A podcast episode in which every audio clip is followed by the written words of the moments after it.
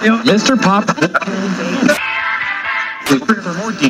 I love the lyrics, but I hate the music. This is Ruck and Roll, your weekly shot of sport and music with Kevin Hillier, Brian Mannix and Mark Fine.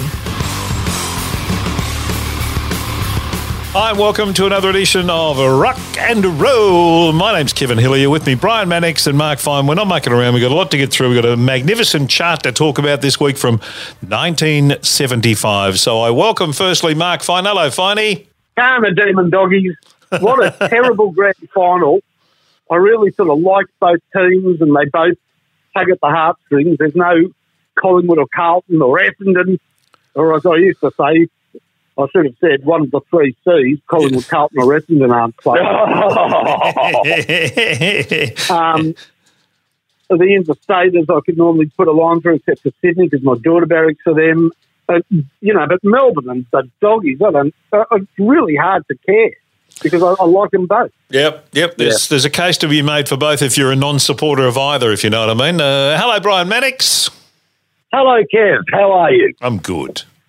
That's good. I'm good. That's very good. I'm good. It's grand final week as we record this, so that's and I should say AFL grand final week. It's the preliminary final weekend for the National Rugby League competition. But we've had the Brownlow medal on Sunday night, and we'll talk about that. And we got the grand final coming up on Saturday night, so it's a big week. It's not a big week in Melbourne though, but it's a massive week in Perth, and they are absolutely dining out on it over in the West. Yes. And we're dining in on it over here. Yeah. The 7-day lockdown that's turned into 80 days. Yeah. And we bought some submarines too. The beauty. Yes. We got some nuclear ships. And I tell you what, China gives us any shit now. We say, hang on, you want to have a go at us? You just wait right here. We'll be back in 20 years with our new sub. Yes. I don't know why we don't. You know, all these embargoes by the Chinese on our stuff, I don't know why we don't embargo special fried rice. This is a warning. As a warning, short soup. But if it gets down to tin tax, we'll embargo the big ones. Steak and vegetables, satay chicken, sesame prawns. They're all out. It'll destroy their economy. Yes. In just one stroke of the pen, off you go. All done. Yeah, and also we should do a sort of a naval embargo of all tablets to make their penises bigger and longer, because isn't that what the main thing they worry about? Yes. Well, I mean, they'll kill a Bengal tiger so they can crunch up his bones and get a stiffy out of it, they reckon. Yeah. They've knocked off the black rhinoceros, the Asian rhinoceros, the Asiatic tiger, the Bengal tiger, the unicorn. You know, there used to be unicorns. Yeah. They couldn't resist. They saw a unicorn and straight away they wanted that. Oh, that'll get me. That'll get me going in the bedroom. Bit of unicorn horn. Yeah. Well, they've been doing it for 300 years and they haven't put on a millimetre. What is it with these guys? They just eat everything. The back, you know. What? No, but a lot of it is for virility and to make them bigger, stronger. I don't know whether they've ever, you know, undone their fly and checked whether it's working. But before they eat the elephant and the panda bear and the koala bear into extinction, somebody should tell them it doesn't work.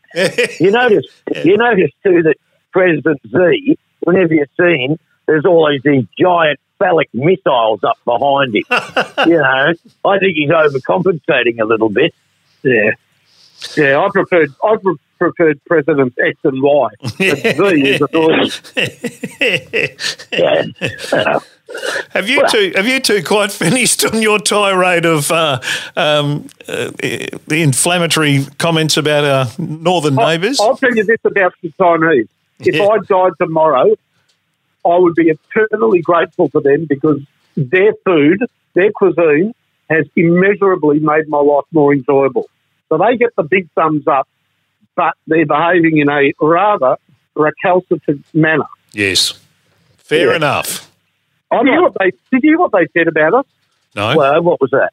They said, and one of their lashings of rhetoric, they said, we should not invest so heavily in being the United States lackey, because if it ever comes down to a war, we are cannon fodder. Oh, that's wow. I was going to say them though is fighting words.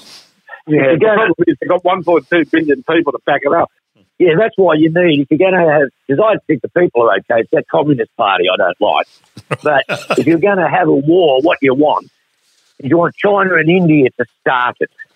Because they've got billions of people, both of them. They've both got the nukes, they can start. And then England and America and Australia, we can come in and the pincer move later. Yeah. Oh. I've got one final comment about Red China. Yes. Never put it on a blue tablecloth. Unless you barrack to Melbourne. Very good. Very good. Nice way to finish that. Let's talk Brownlow Medal. What did you make of the Brownlow, Brian? Did you watch it? Did you? Were you transfixed by it? Were you bored by it? Were you enthralled by it? I had it on. It's kind of good to watch the round-by-round highlights because it sort of refreshes what happened through the season for you. But it's an incredibly boring night, I reckon. I don't know what the... You know, I don't know that it should be on TV. It's sort of, it's boring, I reckon. Yeah. Anyway, it went, did it go nearly 4 hours or just over 4 hours? I wasn't counting. It tends to be one of those shows. I do read stuff and watch stuff and sort of occupy myself with other stuff while it's on. Yeah, you multitask while you're watching it. Correct. Yeah. Finey? Well, because of something else that happened later that night, I went and got a screwdriver out of the toolkit and smashed it into my earlobe, so part of my brain fell out because I don't want to remember what happened afterwards. But, well, at least that guy that won it can finally, that guy Ollie can finally stop. He's whining. Wines, yeah, I mean, you know, all right, you won. Stop, Ollie Wines, yes. Not anymore. Yes. Yes. He should be putting out cast wine, call it Ollie Wines. He's a lovely bloke, and his parents I've met a few times at the footy. Yep. Are brilliant people. They're great. They come down from Echuca every week when they play in Melbourne, every time they play in Victoria. They're great. They're just, you know, really encouraging when I was at SEN and you know, and well, very nice family. I'm really pleased for them. And Melbourne, they can win the flag, but that was probably the greatest drafting mistake I think I've ever seen. Yeah, yeah. And of course they did. And he didn't want to go to. He certainly didn't want to go to Port Adelaide. What did Melbourne do to stuff that up? All right, so they're very close with the Viney family. That's right. Played all his junior football with Jack Viney, and they were the two best youngsters, no question. And Melbourne were concerned they had problems drafting these top draft picks that knew each other, that they'd become a bit cliquey. And they were worried that the two boys, Ollie and Jack, together would just maybe horse around a bit and, you know, just be too much of a too matey and not sort of go there and become part of the rest of the club very easily. Yeah. So they decided to split them up, and of course they took Viney because of the family connection. And do you know who else they took instead of Ollie Wines? No. Jimmy Tumpus. Oh, yes. Went to Adelaide in the end, didn't he? He went to Port Adelaide. Yeah, that's right. Yeah, that's right. He couldn't get a game. Yeah. Yeah, he couldn't play. He's not up to AFL standards, and they passed on Ollie Wines. Well, that's one of the ones that the famous that one that got away. Look, a good player, terrific player. Do I think he's the best player in the competition? Well, personally, I don't. But he won the award, and good on him. And it was an exciting end of the vote count. But I'm sorry, I just found the whole thing very tedious.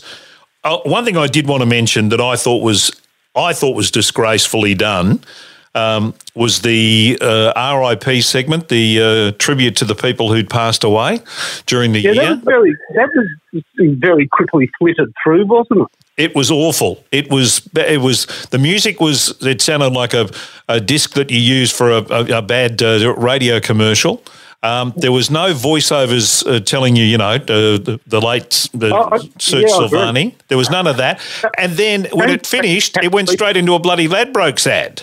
don't you think at least they should have had on the screen their record of how many games they played with? And there was a glaring omission that got pointed out to me later that Frank Costa wasn't mentioned in the passed away. Terrible. Yeah, so it was only players, and there was no narrative about any of the players. And yet, then when they did the retirement segment, it was a bloody multi-million-dollar production with voiceovers and highlights and bloody statistics and everything you wanted. No, really good pickup. That's a good point. It's not a great award. It's become too obvious that it's specifically for a certain type of player. And David King got it right. He said, they'd be delighted to have their first Brownlow medalist. But in fact, it indicates what their problem is, because the Brownlow medalist, ideally and now almost permanently, is a very good midfielder from a good team that doesn't have a deep midfield. Yeah. It's how Prudis won. It's how Judd won at Carlton. You can be, as long as you've sort of got a 50-50 record or better, that's why, Paris voted well, but you don't want him to vote that well, Brian. You want Caldwell to vote. You want another midfielder to come in and get some votes, not just Parrish and Merritt. Yeah. On Steele to get 80% of the midfield votes. They need Hanbury to play. They need Gresham playing. And they need their other midfielders to get votes, not just one player. Yeah, it's a very good point. That's why Bontempelli did not win, and that's why Oliver did not win, and Petrarca did not win, because they've got better midfielders. And that's why you're in the grand final. Yeah. Yeah, no, very, very good point as well. The only consoling point for me is that I then last night turned over and watched what I thought was the Dally M Awards for the equivalent in the National Rugby League competition in the NRL. It goes for 2 weeks. They had a 2-hour television presentation last night that I watched bits and pieces of, again, multitasking while I was watching it, and they finished up saying that, we'll be back next Monday night at, which is the equivalent of their Monday night before their grand final, next Monday night with the finale of the awards. We finish at round 22 and we'll come back and finish the awards off. We've got 5 nominations for the top award and we'll come back and announce the winner and the team of the year and all that stuff next week. So they put it out over 2 weeks. So it's been produced by the people who make MasterChef. Yeah, well, it's a bit like that. And it's funny because one of the blokes who's in the top 5 of their nominees that they announce during the night as they go through and isn't in the top 10 in the voting. So he clearly has a massive run at the end of the last 3 or 4 games or whatever they got left to count, James Tedesco. But it's like he's 9th or 10th on the leaderboard and he's one of the top 5 and a couple of blokes above him aren't even going to get a mention next week. So it's really weird. They already know Tom Trebojevic is going to win it. Well, he's one of the 5 with Tedesco and Cleary, and I'm trying to think who the others are. Walker from South Sydney. I can't think of. There's no Storm players, so the Storm will probably win the grand final, but they won't win the Dally M. So, did you know Trebojevic was in the Swans Academy? Yeah, there's a lot of photos been circulating. He's a really good AFL player, apparently. Yes, but decided to go down the rugby league path, and he's obviously done. No. Well. He was forced out because Brian Taylor couldn't pronounce his name. I'm sure he would have come up with a nickname or something. It would have been, but anyway. So the Brownlow's done for another year. Now, one. Do you want to know why? You want to know why I knocked part of my brain out? No, why? What happened after the awards that you decided you need a screwdriver? Well, I'm a West Ham supporter, and that Manchester United West Ham game is still causing me. I swear I had a nightmare about it last night. Ronaldo scored the first goal. I saw that. We scored the first goal. West Ham scored the first goal. Oh, right. Ronaldo replied. Nothing happened until the 89th minute. It was a very good game. They brought Jesse Lingard on, and he kicked a goal. Yep. The West Ham, he was the one who was at West Ham last year. That's right. Yeah, he was too. So they brought him on as a sub, and he kicked a great goal. And then with the third minute of 3 minutes added on, we got a penalty. And you know what David Moyes did? No. He took a player off and brought Mark Noble on to take the penalty. Now, Mark Noble not only didn't play, hasn't played and won't play at all this year. Why did he bring him on for one kick? Why would you do that?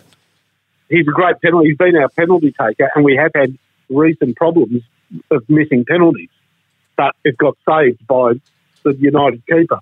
And I had a connecting fit, and now we're short Well, the television still works. It's got a huge black line on it because I actually threw my phone. It wasn't even on TV. I was watching it on the phone. I threw it at the TV. So you're watching the EPL on your phone, and you threw the phone at the TV. What did you break? Did you break both the phone and the TV, or just the TV? The TV's a bit sucky, but there was a golfer on, and I thought he gave me a dirty look after he lost. So you threw the phone at the TV. Oh, goodness me. If I did that for the team I follow in the EPL, I'd be six phones down in the last 2 weeks because Tottenham have been beaten 3-0 in the last 2 weeks and have looked like, seriously, they wouldn't get a game in my backyard.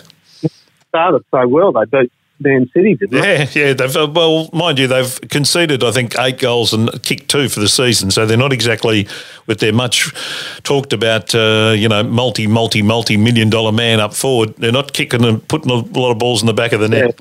Unfortunately. Yeah. And on that, I just want to say during the week, my boyhood soccer idol died. He passed away at the age of 81, Jimmy Greaves. Yeah, Jimmy Greaves. One of the great players of all time. As a kid, I had his photo up on the inside of my wardrobe. I used to watch that big match highlights thing and hang out to see the Tottenham games. And he was in the '66 squad for the World Cup. It didn't play in the final. Yeah.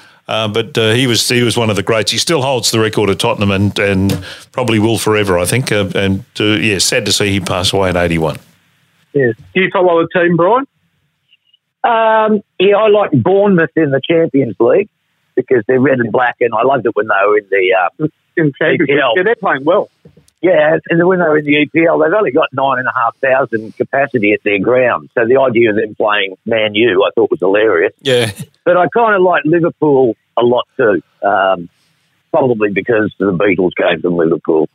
Now, you know, there's a great story about Bournemouth because about 35 years ago, in the 60s actually, 50 years ago, whatever, they were just in the 4th division and pretty didn't get much attention. So their owner or their manager at that stage, chairman or whatever it was, decided we're going to change our name to AFC Bournemouth. So alphabetically, we're ahead of all the other teams, like Arsenal and that. So then AFC Bournemouth, and all the Arsenal hate them for doing that. But that's their official name. But alphabetically, when they're in the Premier League, when they list the teams, they're listed first. Very funny. Yeah. So what's the AFC? Because that's in Ted Lasso. That team, that imaginary team in Ted Lasso, which won all the Emmy Awards, is AFC Richmond. Yeah, my wife watches that. Oh, it's very good. She said, come and watch it. I said, I've seen enough Richmond to last me a lifetime. It stands for Association Football Club. Oh, okay. I wonder what it stood for. There you go. Ted Lasso is very good, but I think I witnessed a program jumping the shark. It's been terrific up until the current episode that's up on whatever, I think it's on Disney, no, not Disney, it's Apple or something, it just blows your mind. You've got no idea what they're doing. I think it must have been done by different script writers or something. They're just off with the pixies. But they won all the Emmy Awards yesterday. Yeah. And you know what we've been watching and going to get into even more is Monica. You know, it's called an American crime story or something, you know, about Monica Lewinsky. Oh, yeah, this is the, what's it called, misdemeanor? Oh, no, impeachment or something.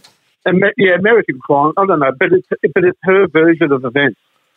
Oh, really? Is that what I saw a bit of it the other night, but I didn't watch it because I didn't want to get involved with it because it was halfway through. Oh, is this her version of what happened? Yeah, I mean, she got absolutely destroyed. She was just a starry-eyed kid. You know, that bitch wins a trip. Oh, yeah, that's the – yeah. I did pick up on who she was in the little bit I saw. Yeah.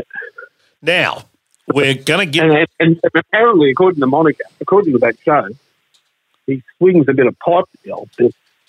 Oh, yeah. Oh. He's stoned out of his head for the whole presidency. He's off his chop. I'm talking about what he's packing. He's well endowed, apparently. Oh, really? well, according to her version. We've just opened up the way too much information file, I reckon. It's just opened on. Yeah. For those of you, we started with President Z, so, you know. Yeah, yeah. For those of you that have just joined us, we're talking about Bill Clinton's cock. And if you'd like to rewind the podcast or go back to the beginning, however you'd like to find whatever means, you'll also get a review of the Chinese leaders. Appending. Mm. Yes. Yeah. Still no mention of lady pleasers at this stage. Thanks for that update, our on-the-road reporter, Brian Mannix. Oh, beautiful. Thank you, Kev. All right. Now, just to finish up the before we get into our chart this week, which is a beauty from 1975, the grand final bye, were you bored last weekend, Brian? Did you need an injection of football of some description, or do you actually have a life away from football that you could get by for a whole 48 hours without a game being on? No, I missed the football because, you know, really it's been one of the highlights of the week. I see on a Saturday night to sit and watch a bit of footy. And I think that the grand final loses a bit of momentum by having the bye. You know, it'll pick up this week and it'll be fine. But, yeah, I prefer not to have the bye. Okay. What about yourself, Finey? Were you lost, looking around for things to do? Well, first of all, we've got to have a bye round. We've got a gay round. We've got a round for Indigenous. Then by all means, have a bye round if you can't make up your mind. Or if you have made up your mind and you're fond of both, doesn't matter. That's good. Have a round. Have a round. My body, my choice. Well, so you may think, Brian, but I've seen some of those countdowns back in the day. They used to chase you around, Brian. You were the one. They did. They do. That's why I'm part of the Me Too movement. Yeah. Because of all of the sexual harassment I copped in the workplace. Yeah.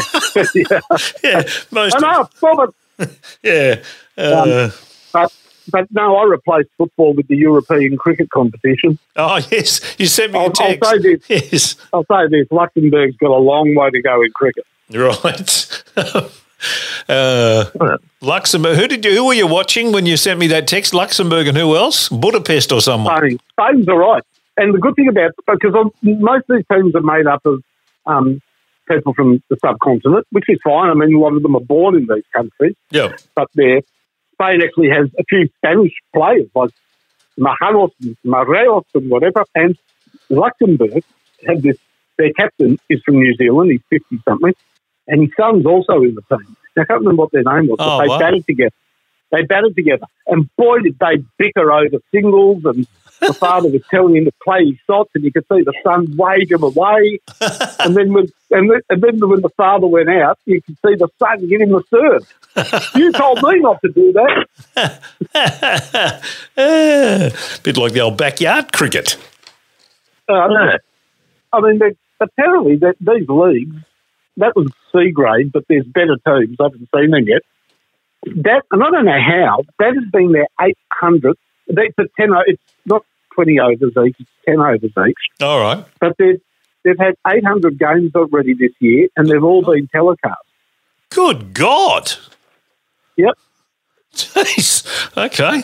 Oh, well, there's no shortage of stuff to watch then. Gee whiz. And interestingly, they only bowl from one end. So they telecast it, but they've only got one camera. Oh, wow. I wonder if their broadcasters would be interested in 800 hours of Dan Andrews talking. They could watch that. We have. Yes. Oh, goodness me. Those press conferences, honestly.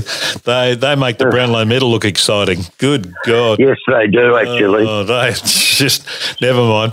All right. Now, before we get to the actual chart for this week, finally, you brought to our attention a list that came out this week that we should investigate. Give us a little bit of background on this one. Well, in 2004 was the last time that Rolling Stone magazine did their 500 greatest songs of all time. It's a very difficult task, of course. Yeah. But they poll heavyweights in the music industry, right across, the music industry, and they do it right around, not the world, not America, California or something. I don't know. It's pretty narrow, but yeah. I think. But still, it gives you an idea, and it's really changed from 2000. So they've done it again this year. because they had time on their hands. And it's a very controversial top 10. A lot of people are going, what? Why? How? So I thought we could, you know, look, these things are difficult. And I've started to have a go. And you've got a bit of your own preference in there, but you've got to try to pick great songs, not songs you like necessarily or love and appreciate. So it's not easy, but I tell you what, I won't. There's not a version of me having a go at this, you or Brian, that's going to have Hey Now by Outkast, the 10th greatest song of all time. No. I think you can appreciate – I think the idea of appreciating a song even though you don't particularly like it is something that I've been living with that since I got into radio, because I knew there were songs that I'd have to play that I wouldn't like that people liked and that were good songs that you go bang. So I don't mind that as a concept, but, I'm pretty sure Outkast wouldn't make my top 10. Yeah, anyhow, so – I thought we could have a go at the top 10 each and maybe pick our three least favourite songs from their top 10. Yep. Okay.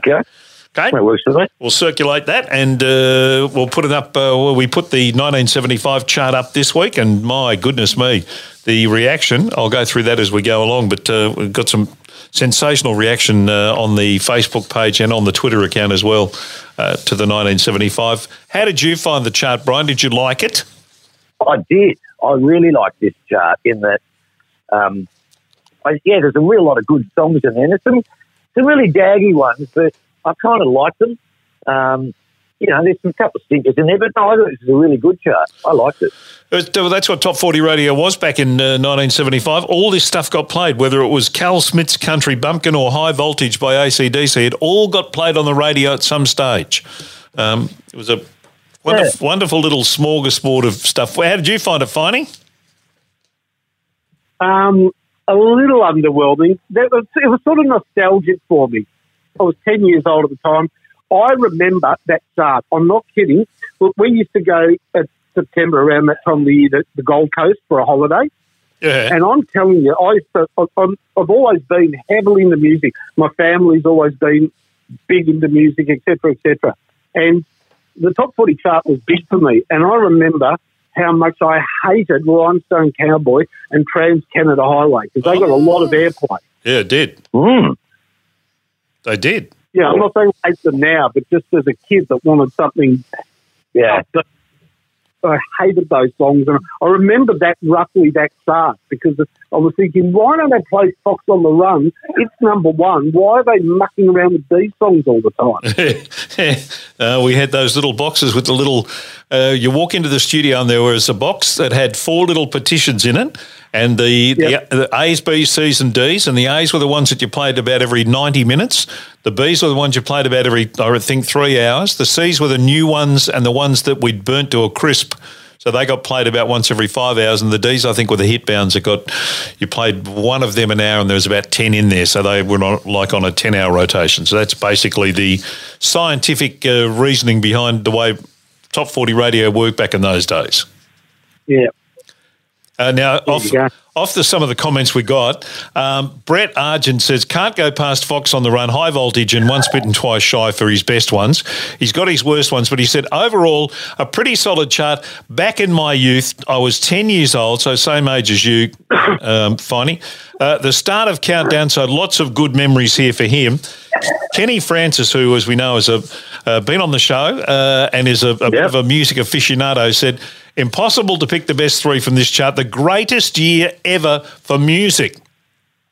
An incredibly exciting time. Even the so-called daggy ones hold a special memory for me. Please take me back to 1975.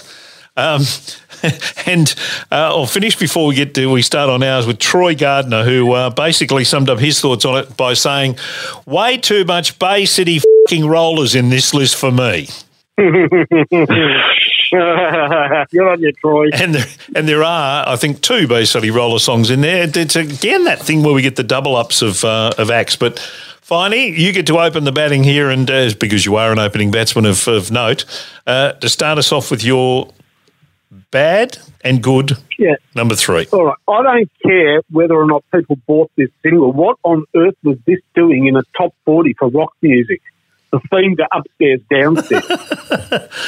I mean, seriously, that, you know, that, It's a theme to a show watched by 70-year-olds. So honestly, it's very, you know, that would stall an elevator, that song. Anyhow.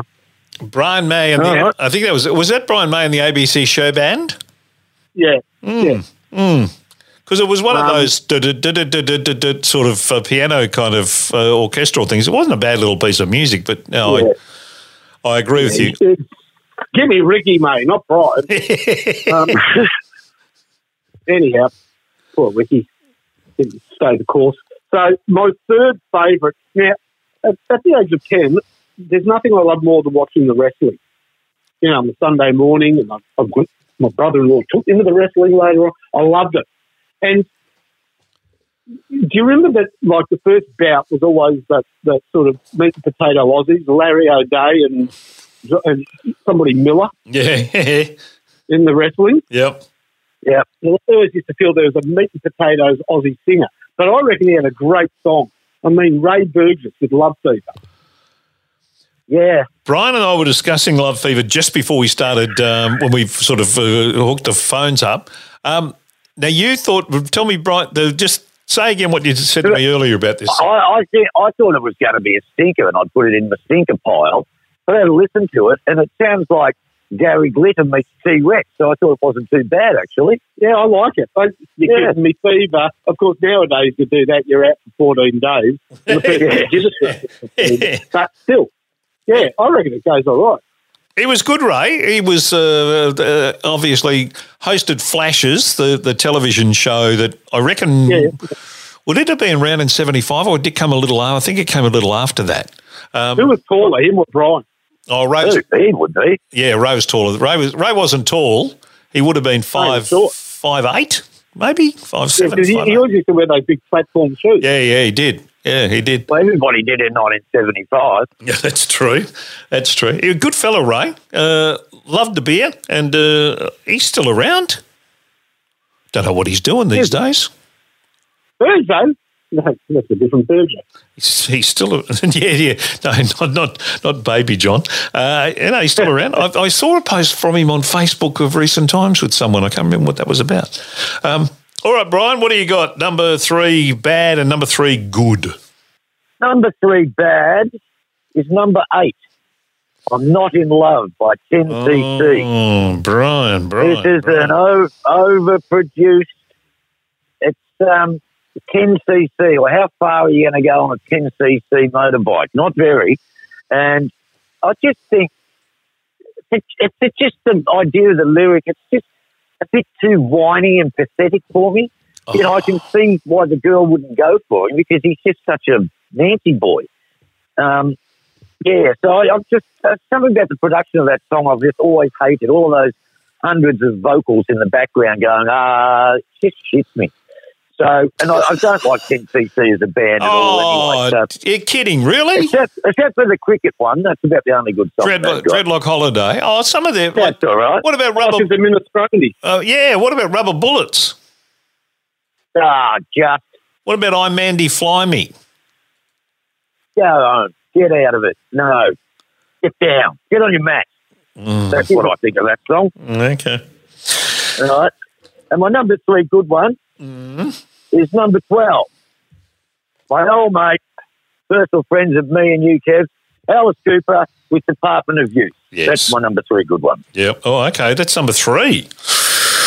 Okay. Yeah. You know, I listened to that Department of Youth because I thought that was going to be my number 1 because I used to love it. It's a bit lazy, that song. It's really good for about 30 seconds and then he does that 30 seconds over and over. Oh, yeah. I like the lyrics, and you know, it's the only Alice Cooper song in the charts, so I had to put it in somewhere. Yeah, absolutely, and it's got the line at the end of the song is the best line in one of the best lines in rock and roll songs of all time. Who gave you the power? Yeah, Donny Osmond. What? Yeah, I reckon that's one of the best. That's my number. Well, I'll put it in at number 3. Okay. Because I've done something that I've not done before. I've got 2 massive big lists here, and I'm quite happy for any of the songs in any of the lists, in the good list and the bad list, to be my ones, because it's one of these charts where it's got so many songs that Ken's right, hold a special little memory for some reason. Yeah. Even the you know, the ones that I don't consider to be great songs hold a little bit of a memory for me. So I'm happy to have Alice as my number three good. My number three bad is the song that is number 27. Now, I have to say that in Frank Thring tradition, I love the lyrics, but I hate the music. Send in the Clowns by Judy Collins is a great lyric, but, oh, God, could you be any more mournful and miserable about the presentation of a song than she was in that? She just. I think there's another song in this chart that is more mournful and miserable than that, but I'll get to that later. All right. There's only one reason I used to like that song, Kevin. Yeah. When I used to field a short leg, by the time number 8 or 9 batsmen came in, if the first two shots he played a miss, I'd start singing "Send in the Clowns." Oh yes. Oh, now I've never heard that when I went out to bat much. I just used to leave. Send in the clowns. And people said, what are you talking about? I go, because you can't bring them back. Let's send the clowns in, mate. Well, don't bother, they're here. Correct. Kelly Veach, who sent us a message on Facebook, her worst three were one of yours, Brian, I'm Not in Love, and another song we'll get to later. But her worst, number one worst, was Send in the Clowns, as she so brilliantly and succinctly describes it, shit song, and I hate clowns. Fair enough. That's been put pads on them. Yeah, absolutely. Also comes up as the worst song for Johnny Pappas too on his list of ones that he doesn't like, Send in the Clowns. But we have one that's even more mournful than that coming up from Brian. Finey, number two. What was your good one? Department of Youth. Went with Department of Youth.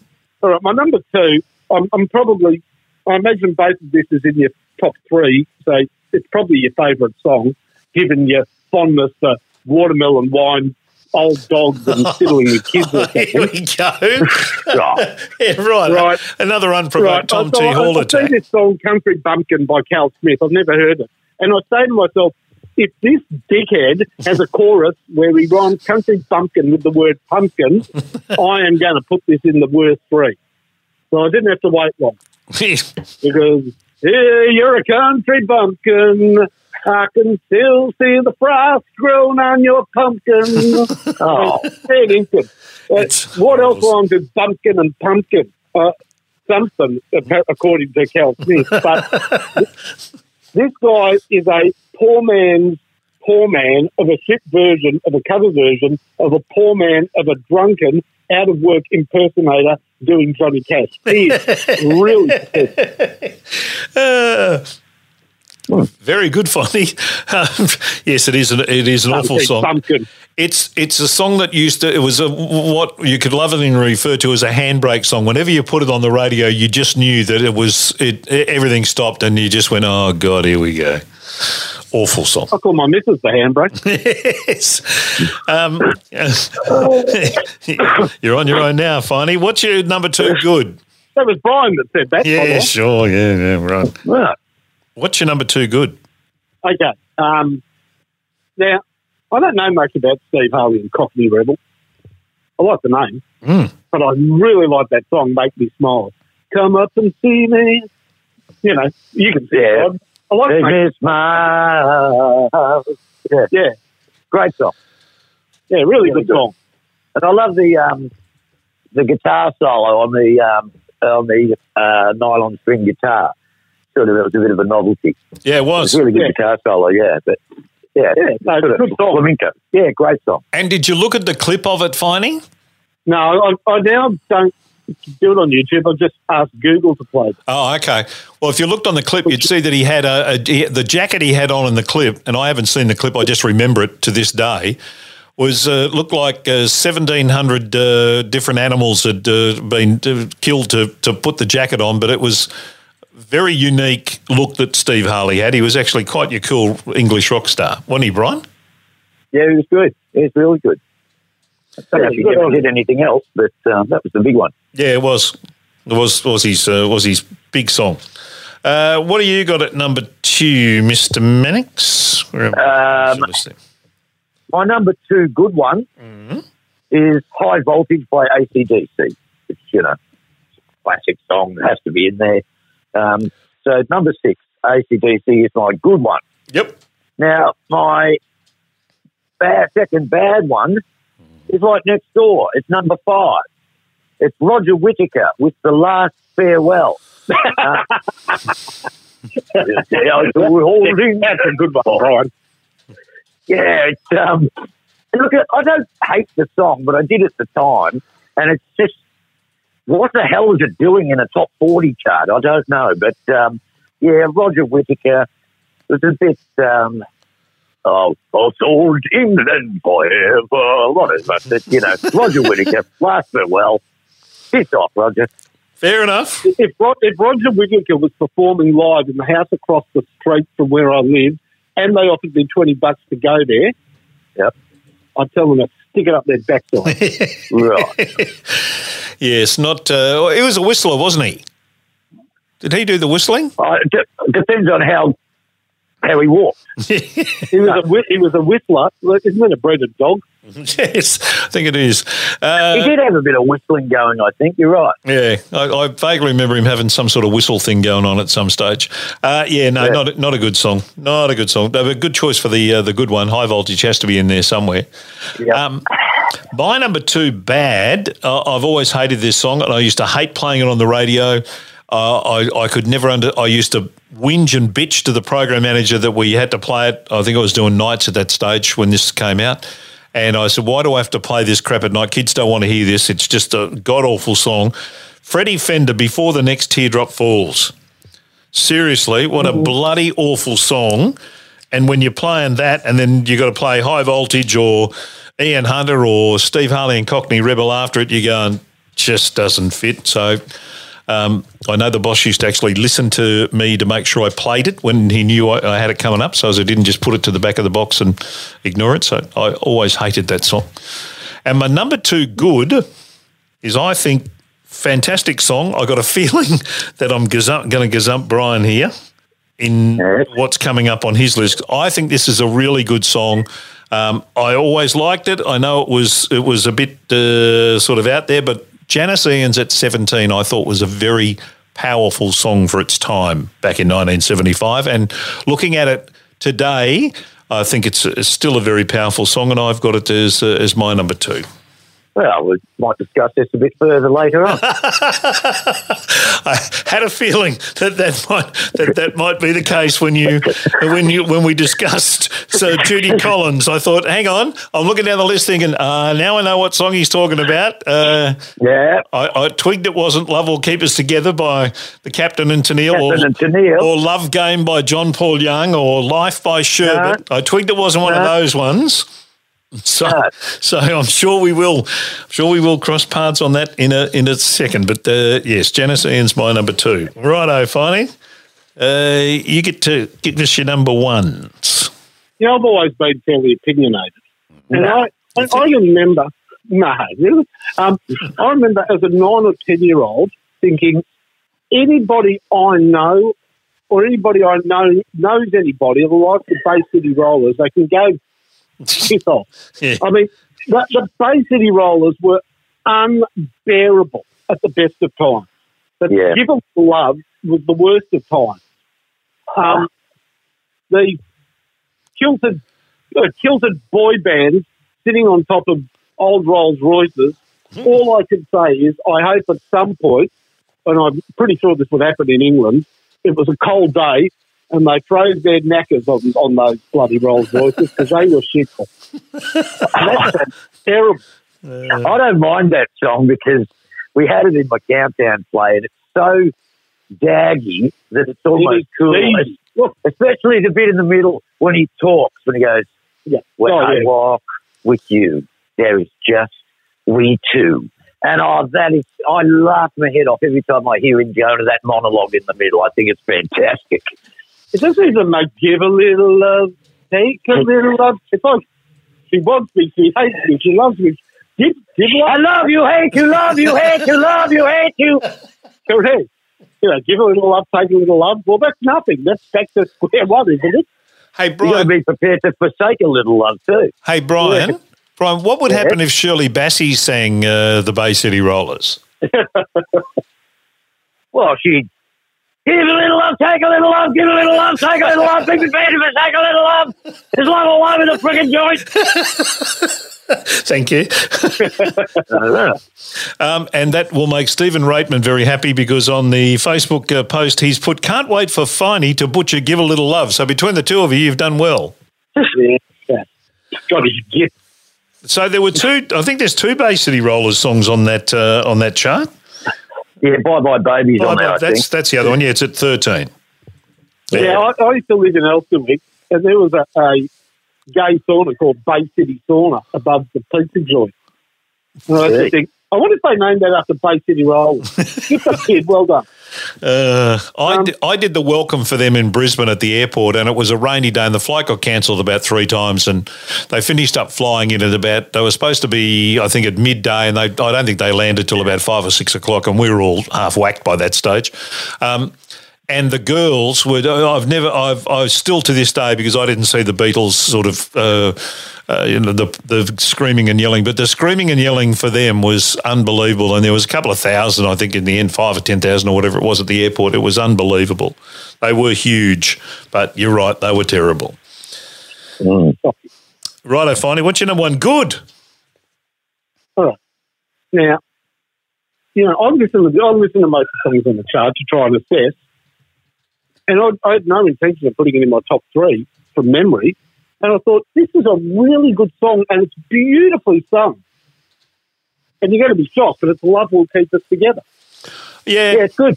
It's a good song. Really well harmonised. They sing it beautifully and it's great. Yeah, it is. It's really not. It's a really catchy song and really well sung and really melodic and good. Yep, it's got a great line in it too, where they sing that bit at the end where they go, "Siddhartha is back." I really like that. That's a cute little line that they put in there because he wrote it, of course. They were good, Captain and Tennille. She had a beautiful voice. The bit I like the best in that song is at the end, and he goes, Captain goes, "Who's going to keep it together?" And then the crowd goes, "Donny Osmond." And he goes, "What?" I always, you know, when I watch footy commentary, I always used to think, like, it surely there's a moment where a skipper passes the ball to a bloke called Neil. And if I was a commentator, I remember in the 80s, I used to think, you know, even in the late 70s when Cowboy Neil was playing, I said, if I was commentating, I'd be saying, "Captain Tennille." Captain Tennille. So it never came up. Yeah, so that's my favourite. Yeah, and by the way, that song came out in 1975, and 5 years later it was proved incorrect. They broke up. Because they didn't keep together, yeah. No, because it got gazumped by a much better song, "Love Will Tear Us Apart." Oh, okay, yep. Joy Division. Is that Joy Division? Yeah. There you go. Good choice, Finey. Good choice. Surprising choice, but good choice. Yeah, I thought I'd shock you with that one. Yeah, you did. All right, Brian, what do you got? Number one. My number one good one is, I like this song a lot, and I think it holds up really well today. And what I like about it is that I think it's the only song that's ever written about this topic. So that gives extra points for it for me. And I speak of Skyhooks at number 15, "With All My Friends Are Getting Married." I think it's a wonderful song and a great lyric and a good idea for a song. I agree. I think it's a beauty. Yeah, I think it's a beauty. So that's my number one good one. And now we've got a little lady. She makes Leonard Cohen look like the Sex Pistols. Oh, she's so depressed. It's like, you should get a pair of razor blades when you buy the record to help slash your wrist. This is the first real big girl in her bedroom with an acoustic guitar blaming the world's problems on her ex-boyfriend, and she's so depressed and miserable. And, you know, at 17, she's already decided the world is shit out, and I think she just needs to, you know, go and look at the sky for a while. It's not that bad, darling. Go and get a root into you or something. But, well, she needs a bloody good root. That's what she needs, Janice Ian. A bloody good root and just, you know, take her mind off things. For God's sake, woman. Fancy waking up next to her. Oh, piss off, woman. I'm going home. Janice Ian. Oh, dear. Well done, Brian. Yeah, well done, Brian. It's one of your better sort of ranting and, you know, senseless tirades of word. Well, in the words of Shirley Bassey, I hate it, hate it, hate it, hate it, hate it. Yes, I know. I know it's a song that polarises people, but I think she actually sung it really well. She did, but it's a shit song. No, thank you for that wonderful dissertation there, Mr. Mannix. My number, the one worst song, one of the great iconic bands of Australian music history, a groundbreaking band, a band that took Australian music to the rest of the world when others couldn't and had success in the rest of the world when others couldn't. Unfortunately, hang around for a little bit too long with this one and changed what was, I think, the essence of their success because their lead singer left and they put another lead singer in and they did a song and it charted here in Australia. I don't think it did anything anywhere else because it was bloody awful, and it's the Sparrow song by the Seekers.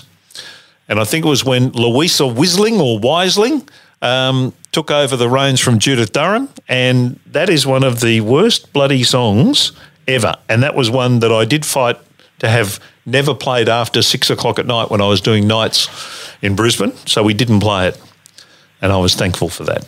So that's my number one bad. I don't mind the Sparrow song. Oh, you do not, don't you? You just I wouldn't say I like it, but it's, you know, I don't hate it. Well, what about I haven't heard it?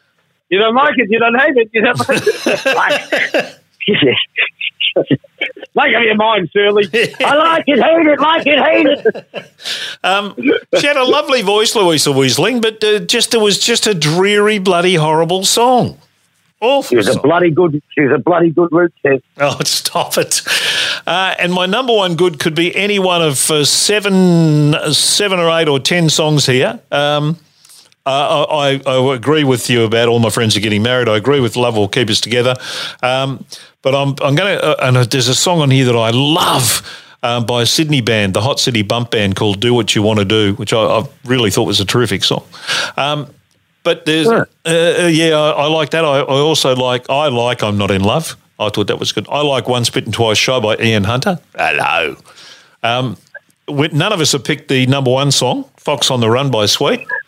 Good song. Or the number three. It is a good song. Yep. But, you know, it's not all Sweets or Glamour. No one's picked... They had a great song, Sweet, with Hammer the Glamour. Sweet, I don't remember that one. Yeah, it's good. Number 40 is a good one. ELO, Can't Get You Out of My Head. Oh, that's the one. Yeah, I'm agonising at the moment over which to pick as my top, whether it's ELO's Can't Get You Out of My Head. Which I love, or put Ian Hunter in there. And Skyhooks are in there. I loved Boney Maroney by Hush, their version of that. I thought was just... I loved it when it was out. Yeah, I just thought it was... Attitudinally, I thought it was one of those really good songs, and Keith just nailed that. I'm going to go with ELO, Can't Get Out of My Head. It's one of those haunting songs that... I think I wasn't a I liked a lot of ELO stuff, but I then found them pretentious after a while. But that's one of the early songs that I thought they did really, really well. Just marginally, just edges out the status quo's Roll Over, Lay Down and Let Me In. Yeah, that's a good song too. Yeah. And I love James Tedesco's How Sweet It Is.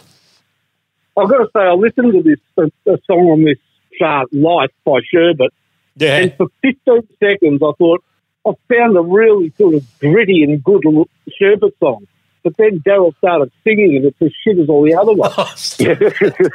That goes life, life, life, life, life, life. Yeah. Something's wrong with the recording. But at the beginning I thought, this one's got a bit of teeth and a bit of backbone to it. But and look, I've got nothing against Darryl, or I mean, his music must be, it's very appealing, but it's just not my sort of music. Yeah. So there was a little novelty song in there called 18 with the Bullet by Pete Wingfield that I really like too. And you mentioned Rhinestone Cowboy earlier, Finey. I actually really like that song. I've always loved that too. Song. I love Glenn Campbell's voice. Yeah. Well, I must have been a stupid kid. I used to watch a film clip hoping he'd get tossed off the horse, but he never did. No, I thought he had one of the great voices. I agree with you about Trans-Canada Highway. That is uber crap, that one. And Gene Pitney's good. Yeah, I agree. But not that song. I agree. Gene Pitney, 24 Hours from Tulsa is a great song. Yeah, I mean, there's nothing wrong with Gene Pitney, but that song was never any good. You know, Trans-Canada Highway. Yeah. Awful. Take me home, blah, blah, blah, blah, blah, blah. And as you said, Roger Whittaker, the upstairs, downstairs team, I mean... Al Martino's in there, To the Door of the Sun, which is a dreadful song. Yeah. Well, actually, there's another song on it that's quite interesting, and I was going to ask you guys about it because I didn't know much about this performer. I've just got to get it up. It'll be... When I say get it up, you know what I mean. Yeah. But she's I think maybe an African-American lady. An African-American lady? Well, the band is African-American. I'm assuming Shirley and Co. Oh, Shirley and Co. Shame. Yep. And it's actually quite a good song. And part of that song is a very early version for me of sort of rapping because there's sort of quite fast talking in it. It's quite good. Yeah, there is some talking in it, yeah. I wonder if that's recognised as an early trendsetter or because they were female, it was like, yeah, whatever. Yeah, it's not bad. Shame. Yeah, don't know. Well, it wasn't a song that I liked. There's a couple of ABBA songs in there too that almost made my list, which pretty ordinary. I'm really pleased we didn't get all involved in... Yeah, I mean... The ABBA aficionados would have had two in their top three best songs. I mean, I'm trying to think of one good ABBA song. I think there must be one. The Winner Takes It All is a great song. I reckon. I reckon all of their songs are pretty good. Now, The Winner Takes It All is good when Steve Coogan and Susie's Offsider on that. On those Steve Carell. No. It's Steve Coogan and... Yeah, they go out to restaurants and... Yeah. They do a whole analysis of The Winner Takes It All. But he wrote it. He broke up with her and made her sing it. Yeah. Did you hear Carla Brunei's version of that? It's beautiful. You don't realise how sad that song is until you hear it slowed down and without all the production on it. I've heard her version of it. You put me onto that. That's a really good version. Yeah. I agree with you, Brian. Their songs are actually pretty good. They just got played to death and we just killed them. Yeah, we did. We just killed them. I mean, did you find them repetitive? Yeah, but most pop songs are. I mean, actual songs repetitive. Money, money, money. I do. Move on. Find another word. SOS. Waterloo. I mean, really. I know that. Yeah, but you can say the same about Skyhooks with that. Yeah. You know, hey, boy, that's Baldwin Collins. Hey, boy, that's Baldwin Collins. And you just like because I'm good in bed. You just like because I'm good in bed. Yes, like because I'm good in bed. You know, I think that was one of the little trickster pop songs back then. Yeah, you hear the song once and you go, right, it's called this. Yep. Yeah, but I mean, Skyhooks we love, but ABBA's one of the biggest bands of all time. They got away with murder. Oh, I think they were great. I'm not crazy about their two new songs, but... they got new songs? Yeah. They just got back into the top 40 in England. But one of them doesn't even have any drums on it. It sort of sounds like it should be in a musical theatre song. I always had faith or something. The other one's not bad. It sounds like ABBA. Make a lot of people happy. Yep. Thanks to everyone who jumped on Facebook and Twitter and sent us their thoughts about that 1975 chart. Kenny Francis said it's 4KQ's current playlist, he reckons, up in Brisbane. And they're the number one station in Brisbane. So Brisbane hasn't moved on from 1975, apparently, which is good. People remembering Ian Wilson remembers the Sweet as the first ever concert he went to. Couple of good hit downs, Wish You Were Here and Dreamer, says Johnny Purchase, who has everyone sort of got into the Department of Youth, Fox on the Run, all in there. So thanks for your comments. It's much appreciated. And we'll put... You know, we've sidestepped one song, which was enormous on Countdown. They would not stop playing it. Mm-hmm. What's that? That's Magic by Pirates. Oh, yeah. Oh. The follow-up to January. Yeah, I mean, I thought the follow-up should be February, but... Yes, I'm not in the music industry. No, it was a pretty awful song, I must admit, Magic. I didn't like it. January was all right, but yeah, it sounded like a cousin of January. The top 10 was Fox on the Run by The Sweet, Oh Boy by Dinah Trask, which we didn't mention on air, but off air, Brian and I both said it was a really good song. Number 3, Boney Maroney by Hush, Love Will Keep Us Together, Captain and Tennille at number 4, Last Farewell at 5 by Roger Whittaker, 6 was High Voltage by AC/DC. Number 7 was Life by Sherbet. 8 was I'm Not In Love by 10cc. Oh, here's a bad song. Number 9, Tears I Cry by the Glitter Band. Oh, I don't remember that one. What is that? Oh, just awful. No, don't put yourself through it. It's 3 minutes of your life you'll never get back. Song. It's not Tears I Cry for You Are Not the Same. It's not that song. No, I don't think so. I had a quick listen to it and went, no thanks. And number 2. You're right, Boney. It's not that song. Yeah, good. I mean, look, the problem with the Glitter Band is there were good songs, but the lead singer makes it hard to stomach any of it. Really. Well, this was when they moved away from him. This is when they were doing stuff on their own. Yeah. Gary isn't on this. No, I mean, I don't know if you've seen this, but especially for our listeners, if they haven't, go to YouTube and put in Gary Glitter, This Is Your Life, if you want to see something very uncomfortable. Ooh, okay. Okay. Number 10 is Once Bitten Twice. There's an excerpt from This Is Your Life that is very, very uncomfortable. Okay. All right. Number 10 is Once Bitten Twice Shy by Ian Hunter, so that was the top 10 back in September 1975. We'll do the Rolling Stones chart next week. We'll dissect that. We'll have a look at the top 500 and give our thoughts on that next week. All right? Okay. Have a wonderful week, boys. Enjoy the grand final. Good luck, Kevin. Thank you. Yeah, good luck, guys. Hopefully we'll all be happy. If we don't, well, I just won't talk to anybody for a week, so we won't have a show. Okay. No, I won't be like that at all. I'm very comfortable. Yes, the Storm on Saturday afternoon at 2:30. Be watching that with great interest. Have a good week, boys. Enjoy, and I'll talk to you next week. See ya. Bye. You've just experienced rock and roll. Don't forget to follow us on Twitter and Facebook.